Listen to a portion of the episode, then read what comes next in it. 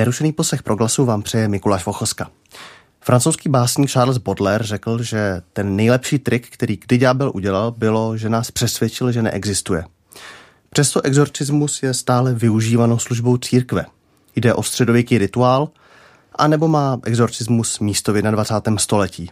O tom si dnes budu povídat s Petrem Janem Vinčem, českým teologem, starokatolickým knězem, judaistou a překladatelem, který mimo jiné absolvoval kurz exorcismu na Papežské univerzitě ve Vatikánu. Pane Vinči, dobrý den. Dobrý den. Na začátek eh, to slovo exorcismus. Každý ho zná, každý ví, co to asi tak je, každý má svou definici a svůj názor na to. Mohl byste nám to ale nějak odborněji přiblížit, představit?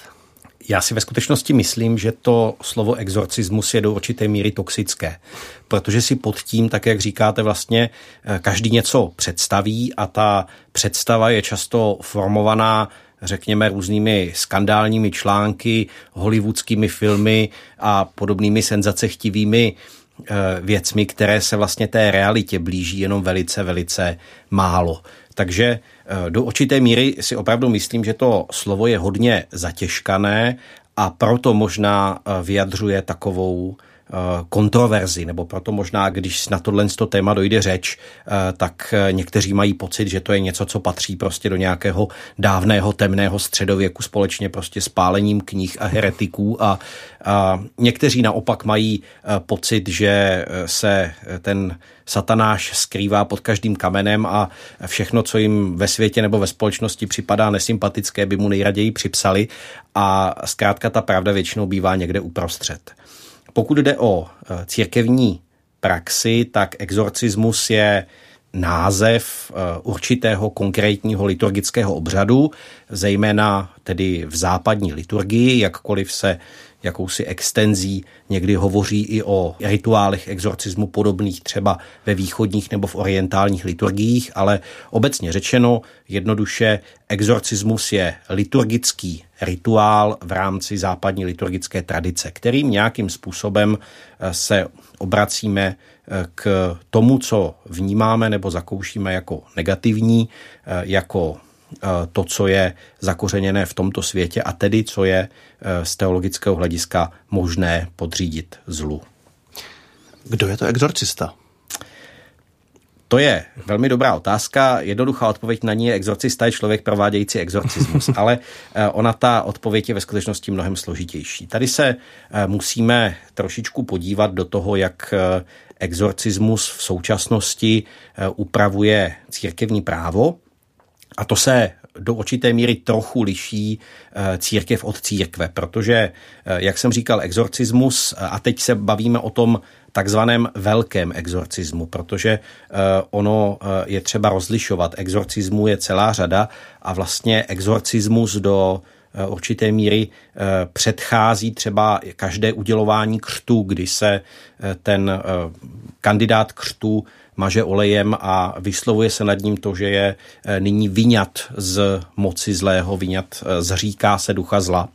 Ale pokud se bavíme o tom takzvaném velkém exorcismu, který tedy eh, v tom klasickém chápání má tedy být nějakou speciální, zvláštní službou církve eh, v situacích, která, které si to vyžadují, eh, tak většina církví, římskokatolická, starokatolická, anglikánská, zkrátka ty církve západní liturgické tradice většinou předpokládají, že exorcistou je kněz, který k takové službě má zvláštní pověření od svého biskupa. A to pověření může být eh, buď eh, pro nějaký konkrétní příklad, nebo pro nějaký konkrétní případ, nebo může být do určité míry obecné, že eh, tedy je ten kněz pověřený třeba v rámci nějaké diecéze a velmi zřídka i zcela univerzálně, aby se takovými záležitostmi zabýval a aby třeba nějakým způsobem naváděl nebo přijímal ty lidi, kteří se na něj obrací s tím, že eh, mají nějaký problém, o kterém se domnívají, že by eh, o něm mohl exorcista něco vědět a v něm pomoci. To znamená, myslím si, že je třeba říct, že v první řadě je to tedy nějaká služba církve, která je nabízená a Eh, netýká se to jenom exorcismu, týká se to, já o tom asi budu hovořit i eh, té takzvané modlitby osvobození, což je eh, něco, co s exorcismem bezprostředně souvisí. A je to tedy služba, ke které je člověk pověřovaný pod autoritou svého biskupa, to si myslím, že je univerzálně platné.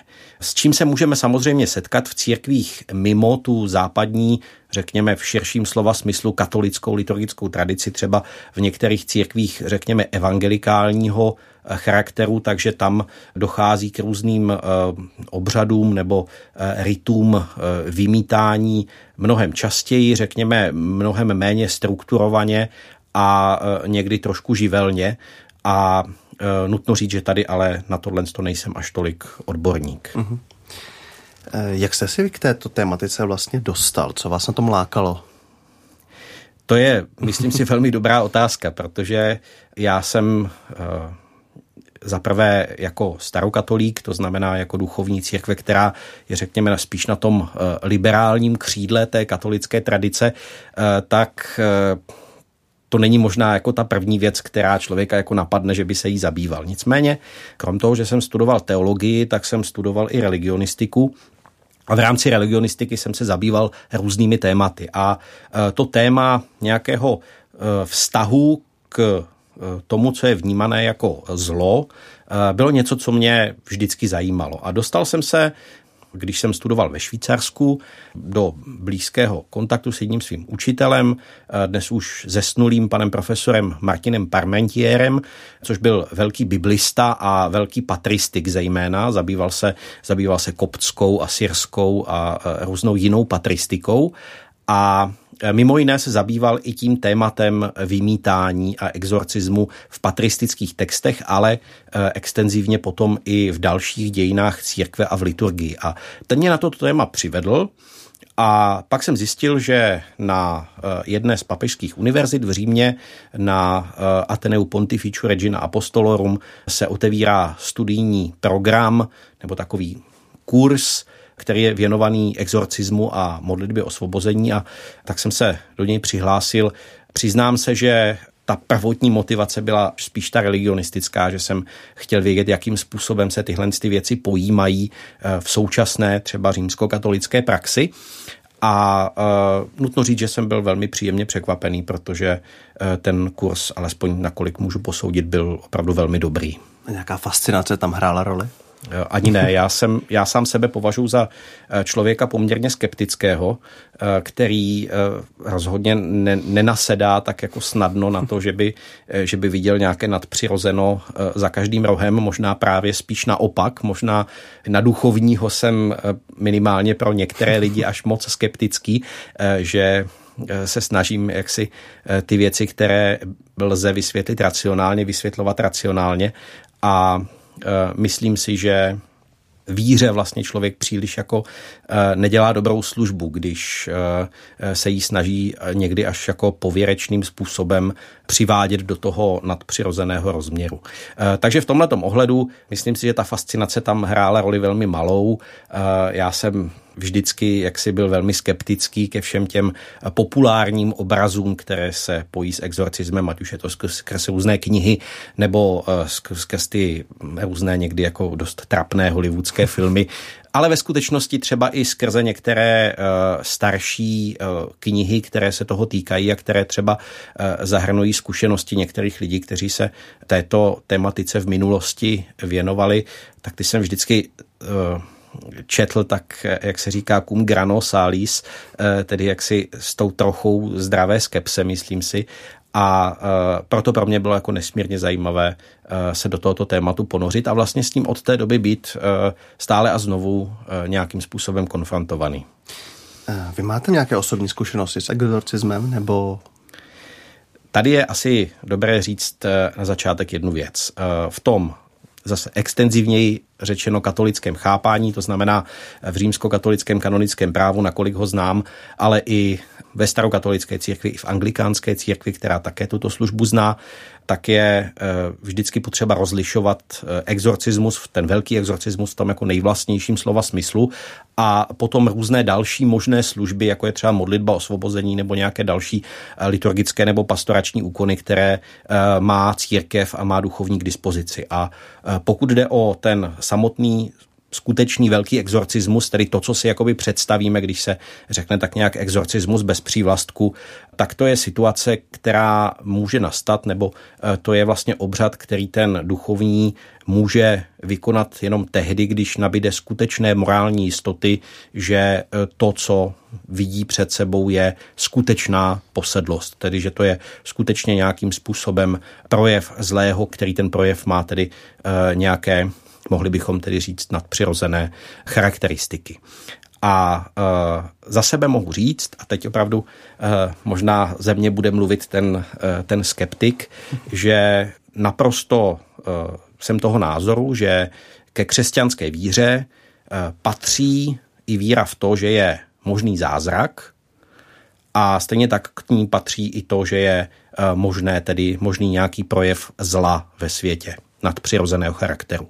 Na druhé straně já sám osobně jsem přesvědčený, že nikdy ve svém životě neuvidím ani zázrak, ani to eh, skutečné nadpřirozené projevení zla. Protože eh, myslím si, že to jsou věci, které jsou eh, pokud tak velmi zřídkavé a zase si myslím, že prostě není velká služba víře, když, když jimi nadužíváme a snažíme se je vidět i tam, kde to není nezbytně nutné. Takže v tomto ohledu Eh, nesetkal jsem se s takovou situací, kde bych já sám nabil morální jistoty o tom, že jde o skutečnou posedlost. Eh, na druhé straně setkal jsem se s velkou řadou už eh, lidí a případů, kteří subjektivně třeba měli dojem, že se v jejich životě a v jejich třeba i zdravotních problémech nebo psychických problémech zlo nějakým konkrétním způsobem projevuje. A samozřejmě na takovéhle situace a na takovéhle případy je vhodné a je, myslím si, asi správné i hledat nějakou pastorální eh, odpověď eh, z toho pokladu, eh, který církev a liturgická tradice má.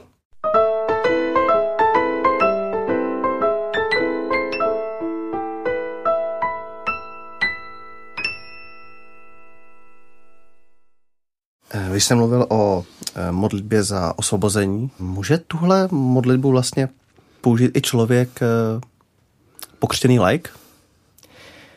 To je uh, asi otázka, uh, která je uh, na nějakého církevního právníka. Já vám teď nechci, nechci říkat, co je možné třeba z hlediska římskokatolického kanonického práva, protože by se mohl velmi správně pozvednout potom někdo a říct mi, že to říkám špatně.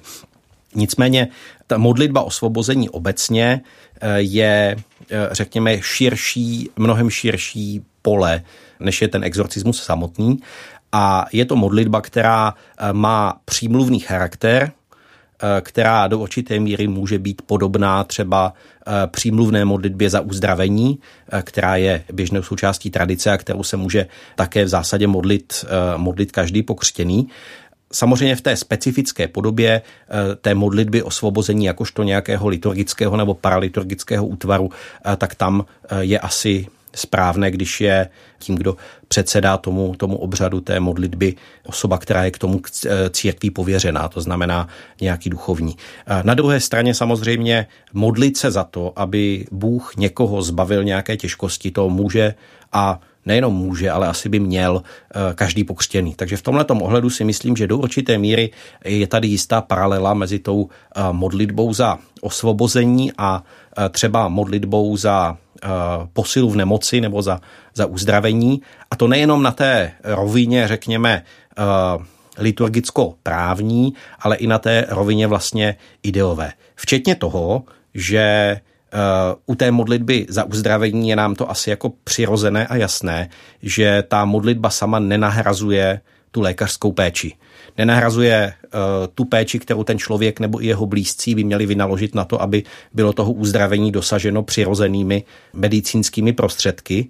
A stejně tak třeba u nějakého člověka, který zakouší třeba nějaké psychické těžkosti, které si může subjektivně interpretovat jako působení zla ve svém životě a třeba nějakým způsobem má pocit, že, že se v jeho životě zlo projevuje a že je posedlý, tak samozřejmě v takovémto případě je možné, je možné se s ním a nebo za něj modlit, ale zároveň eh, taková modlitba opět nenahrazuje třeba nějakou péči, kterou ten člověk eh, potřebuje, ať už, ať už psychologickou, psychiatrickou nebo jakoukoliv jinou.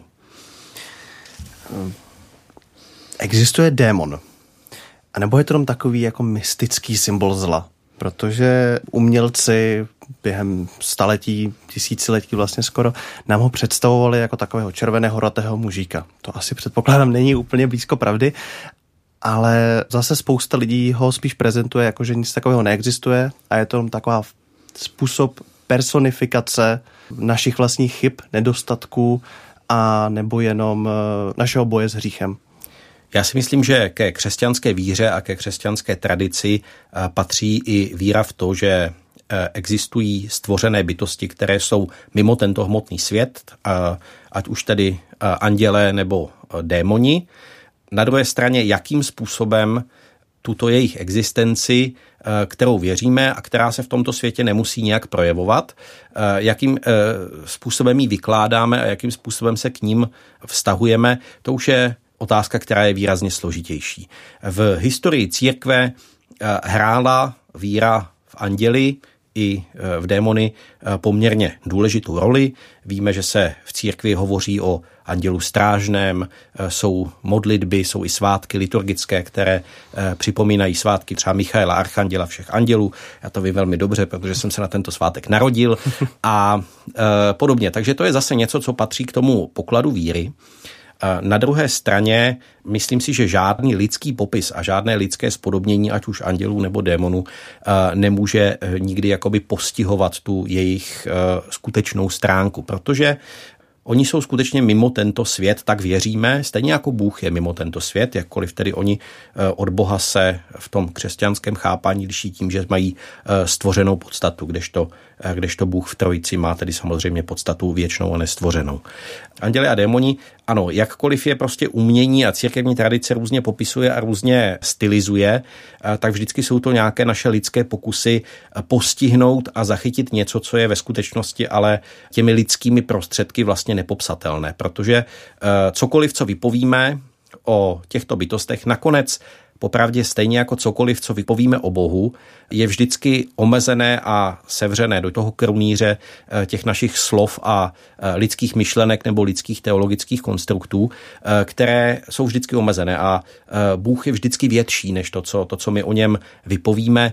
Konečně nevím, jestli to byl Tomáš Akvinský, nebo eh, který ze středověkých, eh, středověkých eh, scholastiků, který hlásal tu zásadu, že Deus semper major, že tedy Bůh je vždycky větší, než všechno, jak ho dokážeme vychválit, jak ho dokážeme popsat, tak vždycky, vždycky vlastně ta jeho, jeho nadpřirozená bytnost toto všechno překonává. A možná v tomhle ohledu se té božské pravdě nejvíc, nejvíc blíží eh, východní apofatická teologie, která říká, že bychom vlastně vůbec nemuseli říkat, jaký Bůh je, protože jediné, co můžeme pravdivě vypovědět o tom, je, jaký není, protože všechno ostatní vlastně eh, je omezené našimi lidskými možnostmi. A myslím si, že takto je tedy vhodné a možné přistupovat i k té víře v existenci andělů nebo démonů, tedy jako něčeho, co je stvořené, co je mimo tento svět, co zase do tohoto světa my asi věříme, že nějakým způsobem zasahovat může. Eh, konečně eh, v evangelích máme eh, několik příběhů o tom, kdy tedy anděle přicházejí a zasahují do tohoto světa třeba tím, že zvěstují paně Marii, že porodí Krista. Nicméně opět, stejně jako u těch, u těch zázraků, jsem hovořil o tom, že si nemyslím, že by se tak dělo na nějaké pravidelné bázi a že zase by měl být člověk vždycky velmi skeptický k tomu, když někdo tvrdí, že tady třeba nějaký anděl nebo démon něco provádí. Často se mluví o nějakém spirituálním nebezpečí ve spojitosti s ezoterikou, s eh, nějakou východní uh, spiritualitou, New Agem, astrologií. Jsou v tomhle skutečně nějaká nebezpečí? To asi záleží na tom, koho se zeptáte. Eh, já myslím, že když se podíváte, podíváte na internetu, tak najdete spoustu článků, no právě. zejména z toho, zejména z takového toho jako konzervativnějšího eh, prostředí, které právě jak si budou eh, říkat, že tohle to všechno je nebezpečné a že prostě když půjdete na lekci jogy, tak eh, si krom protažených zad odnesete domů nějakého démona a podobně. Jak asi, asi je zřejmé, tak já si tohle to úplně nemyslím. Já si myslím, že tyhle ty tendence jsou do určité míry nějakou jako sebeobranou eh, reakcí eh, vůči něčemu, co je, co je nám neznámé, co je nám cizí. Eh, máme tendenci to odmítat, máme tendenci to prostě nějakým způsobem připisovat tomu, tomu nějaké negativní charakteristiky. Samozřejmě celá řada takovýchhle fenoménů ve společnosti, ať už jsou, ať jsou to, jak jste zmiňoval, různé formy nové spirituality, New Age a, a podobně, tak jsou nějakým způsobem zakořeněny, zakořeněny prostě ve spiritualitě, která je křesťanství cizí. Takže v tomto ohledu je asi legitimní říct, že ne všechno z toho je třeba s křesťanstvím slučitelné. Typicky celá řada těch uh, systémů nebo nauk, Eh, které schrnujeme pod ten eh, pojem New Age, eh, třeba operuje s tím východním termínem nebo s tím východním konceptem reinkarnace, který s křesťanstvím je slučitelný velmi obtížně a tak podobně. Takže v tomto ohledu na rovině třeba nějaké, nějakého učení, tak tam je asi dobré a správné se vymezit a říct, co tedy je křesťanské a co není křesťanské. Na druhé straně jít tak daleko, že prostě eh, člověk přesně bude říkat, že prostě z nějakého, z nějakého jako třeba fyzického cvičení může si člověk odnést eh, nějakou eh, spirituální újmu. Myslím si, že tohle z toho strašení jde někdy až jako příliš daleko v tom křesťanském prostředí a že je tam opravdu možná někdy až taková jako pověrečná spíš obava z toho, co je, co je nám cizí a co třeba může být docela neutrální. Já dám takový příklad.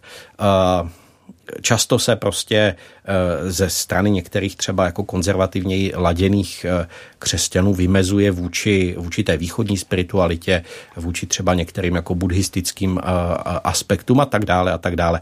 Na druhé straně já třeba znám v západní Evropě řeholní komunity, katolické řeholní komunity i třeba anglikánské řeholní komunity, které některé prvky té východní spirituality, třeba některé formy meditace přijali a nějakým způsobem je přesadili do toho křesťanského kontextu. Takže eh, znám třeba prostě komunitu jezuitů, kteří praktikují eh, východní vlastně zenovou meditaci v zcela křesťanském kontextu a je jim to, nakolik můžu soudit, eh, k prospěchu a, k požehnání. Takže myslím si, že je asi úkolem každého křesťana ve svědomí hledat nějakou cestu prostě mezi nekritickým přijímáním všeho, co se nabízí, protože samozřejmě ne všechno e, nám je užitečné a ne všechno, e, ne všechno prostě je bez rizika a zároveň prostě na straně druhé nepodléhat, nepodléhat nějakému jako pověrečnému pěstování obav z něčeho, co je, co je cizí a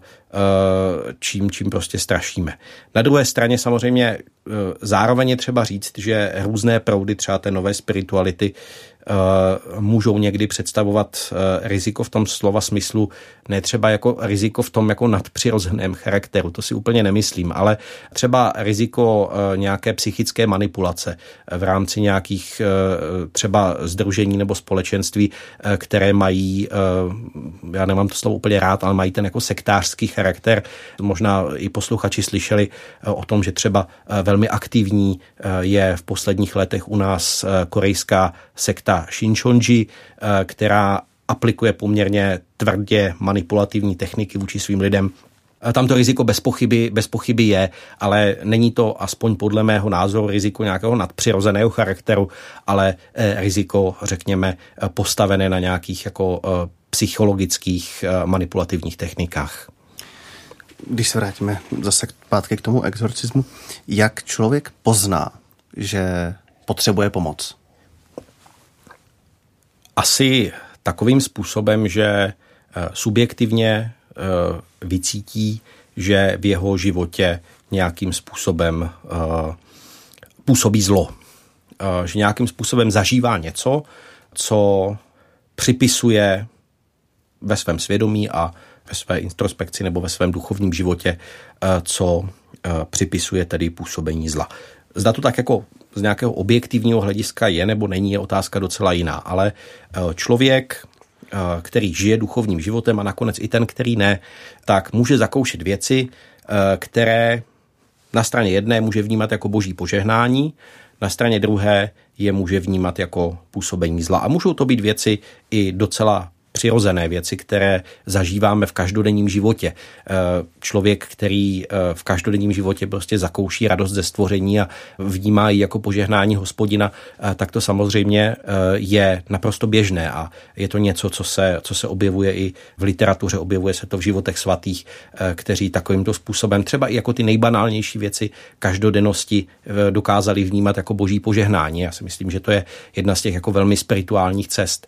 Zároveň ale víme, a je to tak, že eh, může člověk být i na tom opačném pólu, kdy třeba i nějaké těžkosti každodenního života vnímá jako něco, eh, něco co, kde, kdy se v jeho životě projevuje zlo. A eh, pak je asi na místě, aby hledal nějaké pastorační vedení a nějakou pastorační pomoc tam, kde ji může nalézt. To znamená, to znamená prostě ve svém církevním společenství. To byla ta druhá otázka, jak si právě o tu pomoc požádá, takže asi někde ve farnosti. Určitě, ve svém církevním uh-huh. společenství. Já si myslím, že samozřejmě, eh, byť je to eh, možná eh, ode mě trošku idealistické, tak si myslím, že člověk by v první řadě vždycky tyhle ty věci měl řešit se svým nejbližším duchovním správcem. To znamená se svým farářem, se svým spovědníkem, tam, kde je duchovně doma.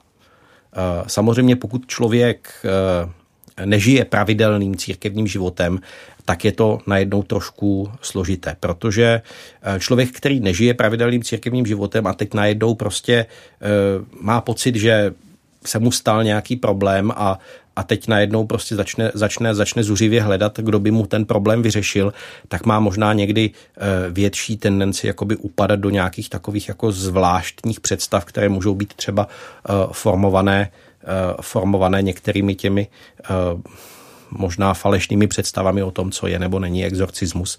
A eh, pak prostě začne hledat něco zvláštního. Jo, začne hledat něco zvláštního, kdežto já si, já si skutečně myslím, že vlastně ta modlitba, ať už třeba modlitba za uzdravení nebo modlitba za osvobození, i v tom extrémním případě ta modlitba exorcismu by v první řadě měla být prostě součástí nějakého pravidelného a e, hlubokého duchovního života. A nesmí, ne, nesmí nebo nesmí, neměla by od něj být odtržena, protože v okamžiku, kdy se od něj odtrhne a stane se z ní nějaká taková jako úplně zvláštní v, ve vzduchu prázdno vysící věc, kterou teda e, může člověk jako vzít a na někoho aplikovat, e, tak si myslím, že se tím vlastně vytrhává z celého toho proudu té katolické liturgické, teologické tradice a stává se z ní prostě možná taky taková trošku alternativní spiritualita nebo v horším případě ještě alternativní medicína. A e, to si myslím, že je jako dost špatně. E, takže za sebe myslím si, že tyhle věci mají v první řadě místo jako jeden z dílků toho e, života s Bohem a v, ve vyznávajícím společenství církve. A cokoliv mimo to je vždycky z jednoho nebo z druhého konce problematické.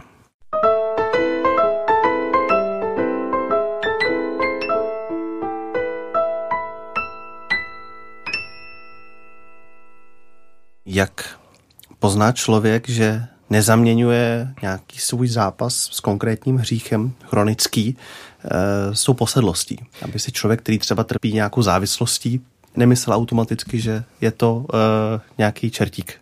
Já myslím, že ten člověk sám to moc nepozná. Hmm.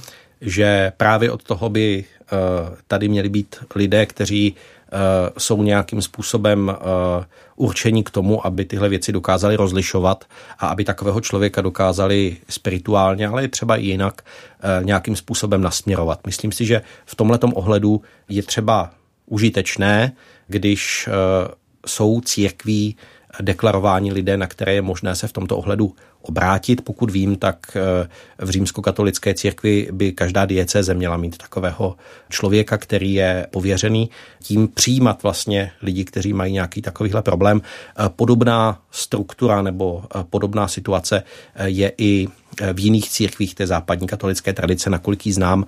Třeba v církvi anglikánské se to vlastně tato služba také rozvíjí. Já z hodou okolností tento týden jsem se potkal s eh, biskupem eh, Petrem Eaglesem, který má v anglikánské církvi Anglie eh, na starosti právě službu modlitby osvobození. A teď vlastně zpracovává, zpracovává v rámci nějaké církevní komise eh, liturgické texty k tomu určené, takže jsme o tom hovořili a bylo to nesmírně zajímavé setkání. Takže myslím si, že je důležité, aby církev eh, jasně deklarovala, že pro lidi, kteří zakouší, subjektivně zakouší nějaký takovýhle problém, tak je pro ně otevřená a nabízí jim nějakou možnost podílet se třeba na rozlišování toho, co ten člověk prožívá a nabízím nějakou pomoc a doprovázení na cestě.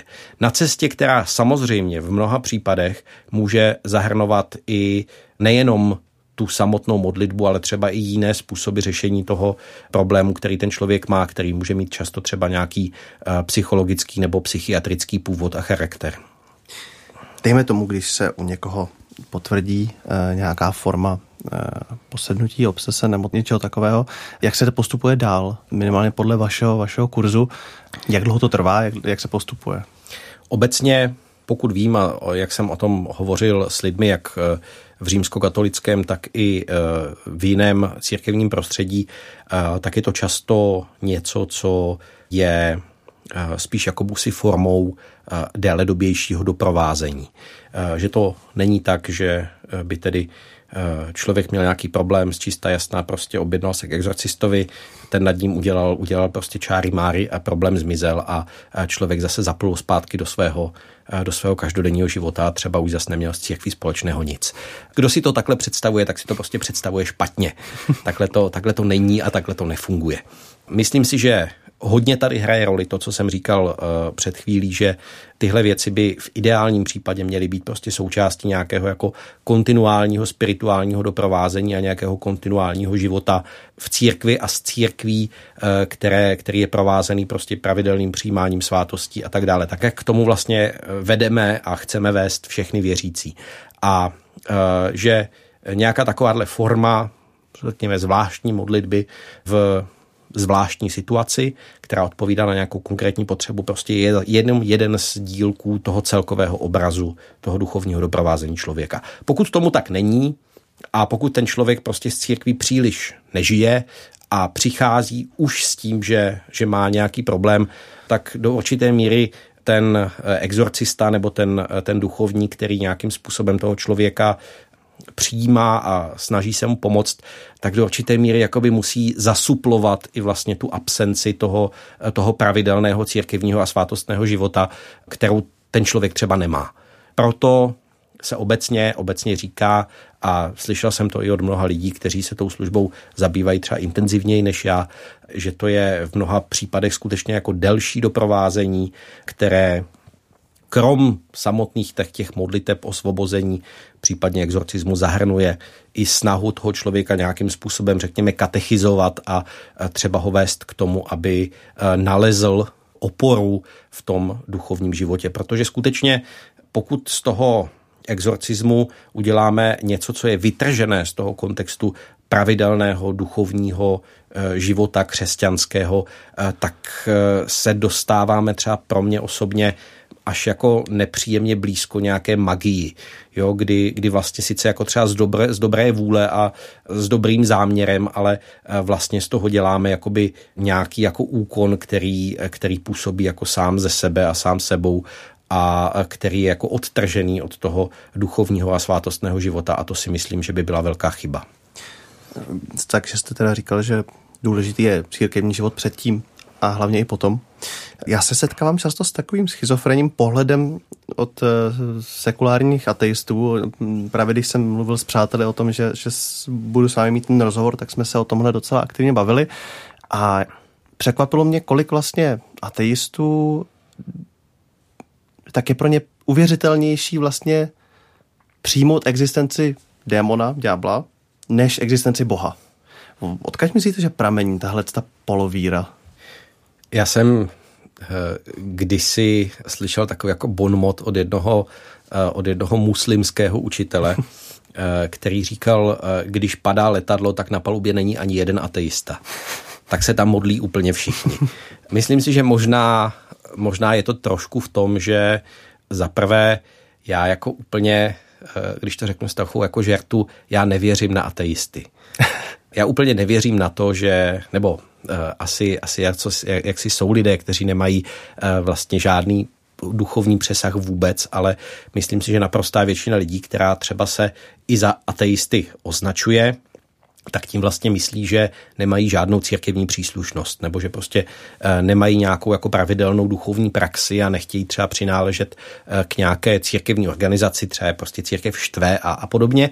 To jako je pochopitelný v některých ohledech, zároveň si ale myslím, že nějaký jako sebepřesah je něco, co je člověku z velké části dané a že ho člověk nějakým způsobem má, nějakým způsobem zakouší a nějakým způsobem ventiluje ať už je to nějakou jako institucionalizovanou formou, eh, tedy formou nějaké církve nebo náboženské společnosti, nebo třeba prostě eh, tak nějak v úvozovkách na divoko. Konečně zmiňovali jsme tady ty různé eh, proudy více či méně bizarního New Age a myslím si, že to, že to takovým způsobem bují, je vlastně jenom jakoby poukazem na to, že člověk prostě nějakou spiritualitu chce a hledá a když mu ji není schopná nabídnout eh, v takové formě, která jemu je přijatelná eh, církev, eh, tak si ji zkrátka prostě hledá někde jinde a pak z toho prostě jsou takovéhle různé fenomény.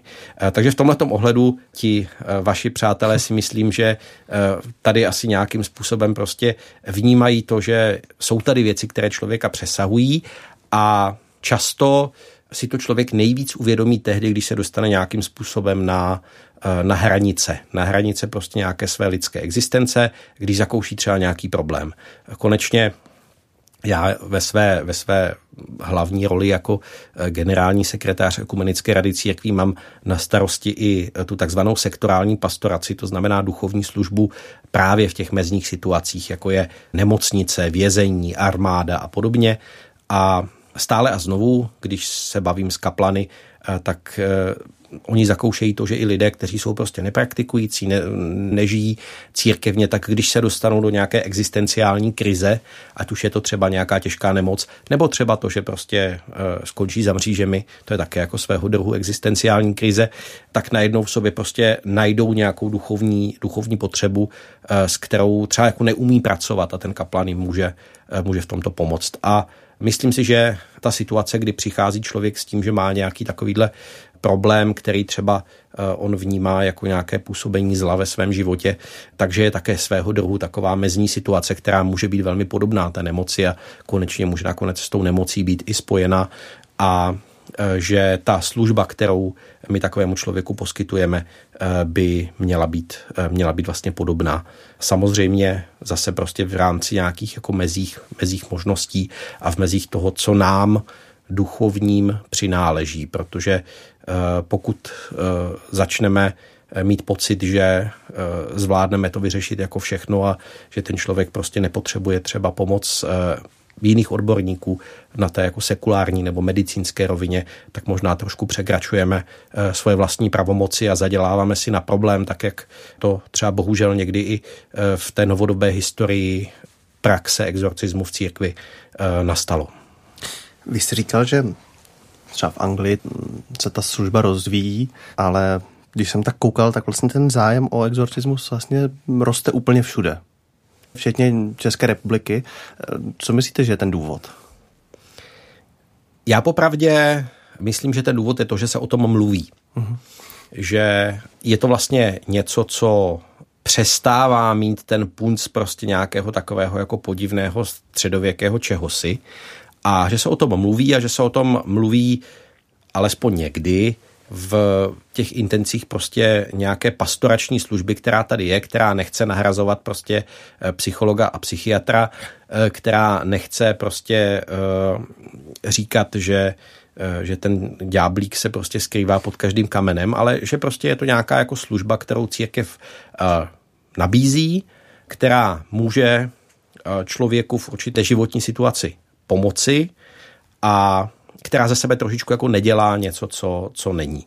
Zároveň, tady možná zase budu trošku jako žertovat, to, že je kolem toho takový jako veřejný humbuk, že prostě pokaždé, když jako se řekne exorcismus, tak všichni jako zbystří, protože prostě teď čekají, že začnou jako lítat ty židle a otáčet se hlavy jako kolem dokola a lidi mluvit prostě v, v starověkých jazycích a podobně, tak eh, i tenhle ten humbuk k tomu jako do určité míry přispívá. A akorát bohužel teda z toho pohledu církevní praxe neúplně pozitivním slova smyslem. Uh, jeden z našich uh, přednášejících v Římě uh, zase jako z trochu nadsázky říkal, pokaždé, když vyjde nějaká kniha nebo prostě se do kin dostane nějaký film, který prostě ukazuje takovýhle exorcismus, tak jako rapidně vzroste počet lidí, kteří si začnou považovat za posedle. Myslím si, že ten jako vliv populární kultury tady je jako ne, Eh, neodiskutovatelný a bohužel trošku jako někdy pokřivuje to, co, eh, co ten exorcismus nebo modlitba o osvobození v té skutečné církevní praxi je. Jak vy ty filmy vnímáte osobně? No, já je moc rád nemám samozřejmě, protože já tam zatím přesně, eh, přesně prostě vidím, vidím už to, že spousta lidí prostě začne mít pocit, že to takhle je. A pak, když vlastně přijdou eh, třeba s nějakým jako legitimním problémem za nějakým církevním eh, představitelem nebo za tím, kdo je třeba v církvi touhle službou pověřený, eh, tak mají už třeba z těch knih nebo z těch filmů prostě jak předpřipravenou jako představu o tom, co očekávají a když jim to jakoby ten duchovní neposkytne, tak jsou zklamaní, že prostě jako nedostali to, co nedostali prostě to stříkání svěcenou vodou a kadidlo a prostě ty, ty hrozný Bouška. věci kolem boušku přesně, hromy blesky. A vlastně, když e, s tím pak člověk začne hovořit o tom, že to je skutečně spíš nějaké jako duchovní doprovázení, které a tak dále, a začne vyzývat třeba i k tomu, že by jako měli, pokud to chtějí jako z toho svého křesťanského hlediska vzít vážně, tak by měli eh, třeba eh, začít žít nějakým jako pravidelným eh, církevním svátostným životem, no tak ho kolikrát jako mají tendenci poslat jako k šípku, protože prostě oni, oni tohle nechtějí, že? Oni, oni prostě chtějí ten teatr, chtějí prostě to co, to, co viděli v tom filmu a to si myslím, že bychom jim jako asi, to, že, že to jim asi nabídnout nemůžeme. A pokud jim to někdo, někdo jako nabídnout, nabídnout chce, tak se zase dostává, myslím, jako na dost nebezpečnou půdu. Ono se to v těch filmech prezentuje jako takové jednorázové řešení. Jeden večer, jedna noc, pár to ta, hodin. A... To je ta magic, to je prostě, no, no, no. To, je ta, to je ta magie, jo? A to si myslím, že je přesně to jako pokušení, do kterého my bychom neměli upadnout. A viděl jste nějaký film, kde jste si řekli, jo, tohle to se blíží pravdě? No moc ne, protože ona, ona, ta, ona ta realita je většinou jako eh, dost nudná. Co jsem teda bohužel viděl, to musím říct bohužel, eh, viděl jsem dokumentární film, eh, který sledoval, sledoval působení některých exorcistů v Polsku, který byl teda z mého pohledu fakt strašný, protože to, co tam člověk jako viděl, to s nějakou jako zodpovědnou církevní praxi mělo společného jenom hodně málo. Bylo to někdy až jako týrání lidí, kteří jako očividně měli nějakou jako psychiatrickou chorobu. A pak samozřejmě tam třeba, když jako docházelo k nějakým jako projevům, které třeba ten duchovní jako subjektivně interpretoval jako nějaké projevy teda toho démona, tak si člověk jako říkal, že to je prostě nějaký jako sugestce, jo? že vlastně, že vlastně, vlastně on sám jako, indi, eh, jako indukuje v, té, v, tě, v těch eh, nemocných lidech třeba nějakou jako odpověď, kterou sám očekává a Eh, já si teď nepamatuju, jak se ten, jak se ten film jmenoval, ale určitě se to dá najít. Eh, byl jako hodně kritický samozřejmě vůči církvi obecně a vůči exorcismu jako takovému, ale byl jaksi postavený na nějakých jako reálných zkušenostech a skutečnostech lidí, kteří třeba ne vždycky k tomu i měli jako církevní pověření k tomu, co dělali, jo? takže to prostě celé bylo takové jako podivné a to mě jako bolelo. To mě bolelo, protože tady jsem viděl přesně to, jak to vypadá, eh, když se ta praxe církvy prostě nedělá zodpovědně a že to může vést eh, za prvé k eh, utrpení a k následkům pro ty lidi, kteří do církve nebo za tím duchovním přicházejí s nadějí, že se jim dostane pomoc a místo toho se jim dostane prostě eh, něčeho docela jiného a zároveň to je eh, vlastně i velké nebezpečí pro církev, protože eh, takovéhle případy prostě nedělají církvi dobré jméno a nedělají církvi dobrou reklamu. Takže v tomhle ohledu, a zase možná ze mě mluví ten skeptik, jo, ale v tomhle ohledu já si myslím, že bychom měli, měli být a konečně ti církevní představení, ti biskupové, kteří dávají ta pověření, by asi měli být uh, velmi opatrní uh, na to, uh, koho touhle službou pověřují a jakým způsobem se taková služba nabízí a realizuje, protože to nebezpečí upadnutí do nějakého pověrečného jako zacyklení, které se pak začne prostě samo sebe, samo sebe začne potvrzovat. Jo, jakmile člověk prostě jako chce něco někde vidět, tak to tam vidí. To tak je. Tak to je, to je, myslím, jako velké, velké nebezpečí, do kterého můžeme upadnout, do kterého může i církev upadat a netýká se to samozřejmě.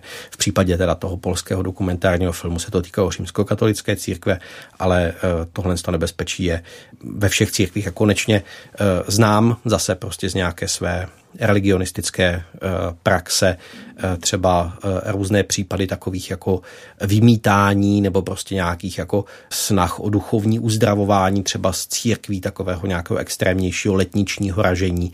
A tam to taky někdy prostě končí špatně, protože prostě ti lidé zase začnou připisovat prostě nadpřirozené charakteristiky něčemu, co, co sami jako dělají a začnou, začnou sami sobě možná někdy připisovat prostě nad přirozenou moc, že, že můžou jako uzdravovat a tak dále a, a často to pak končí, končí prostě jako akorát utrpením a, a, a škodou, škodou pro ty lidi, kteří tu pomoc potřebovali a nakonec i pro církev samotnou.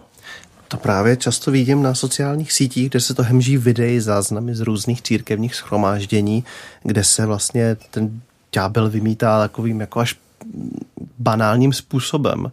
Vidíte tohle to právě jako nebezpečný, že to může nějak ohrožovat eh, víru lidí nebo přímo jako postavení církve, že vyvolává to strach nebo dokonce konspirační teorie? Já si myslím, že ano. Já v tomhle ohledu jsem asi jako hodně kritický a tyhle ty věci nevidím to jako, nevidím to rád, protože myslím si, že v mnoha ohledech to jde prostě jako za, za nějakou hranici a nad rámec toho, co bychom mohli a měli jako zodpovědně dělat. Uh, protože ono je to samozřejmě do určité míry jako uh, snadné, protože uh, když uh, v tomto ohledu jako přesvědčíte člověka, že má nějaký nadpřirozený problém a pak mu ho jakoby v úvozovkách nadpřirozeně vyléčíte a eh, tak vlastně eh, jakoby ten člověk dostal, dostal co, co chtěl, ale už se pomíjí to, že vlastně do určité míry ten problém byl vlastně indukovaný, indukovaný třeba tou, tou nějakou atmosférou. A myslím si, že tady se člověk jako hodně, hodně dostává na hranici nějaké psychologické manipulace, které bohužel, bohužel není jako církev a církve jako vůbec uchráněna změna a je to něco, co může probíhat i jako v církevním prostředí a na co bychom měli být e, velice, velice opatrní. Takže já vždycky říkám a myslím si, že v tom zase prostě možná ze mě mluví ten skeptik, že čím e, jako silnější jsou ta tvrzení, že prostě něco je zázrak nebo něco je, eh, něco je prostě eh, působení zla, vymítání, uzdravování a tak dále a tak dále, tak tím silnější a by měly být nějaké jako objektivní důkazy, které k tomu snášíme a eh, že pustit se tak jako volně do toho, že skutečně tyhle ty jako nadpřirozené věci budu vidět ve všem, tak je cesta, která je i pro člověka, který je nějakým způsobem duchovním životem velmi nebezpečná.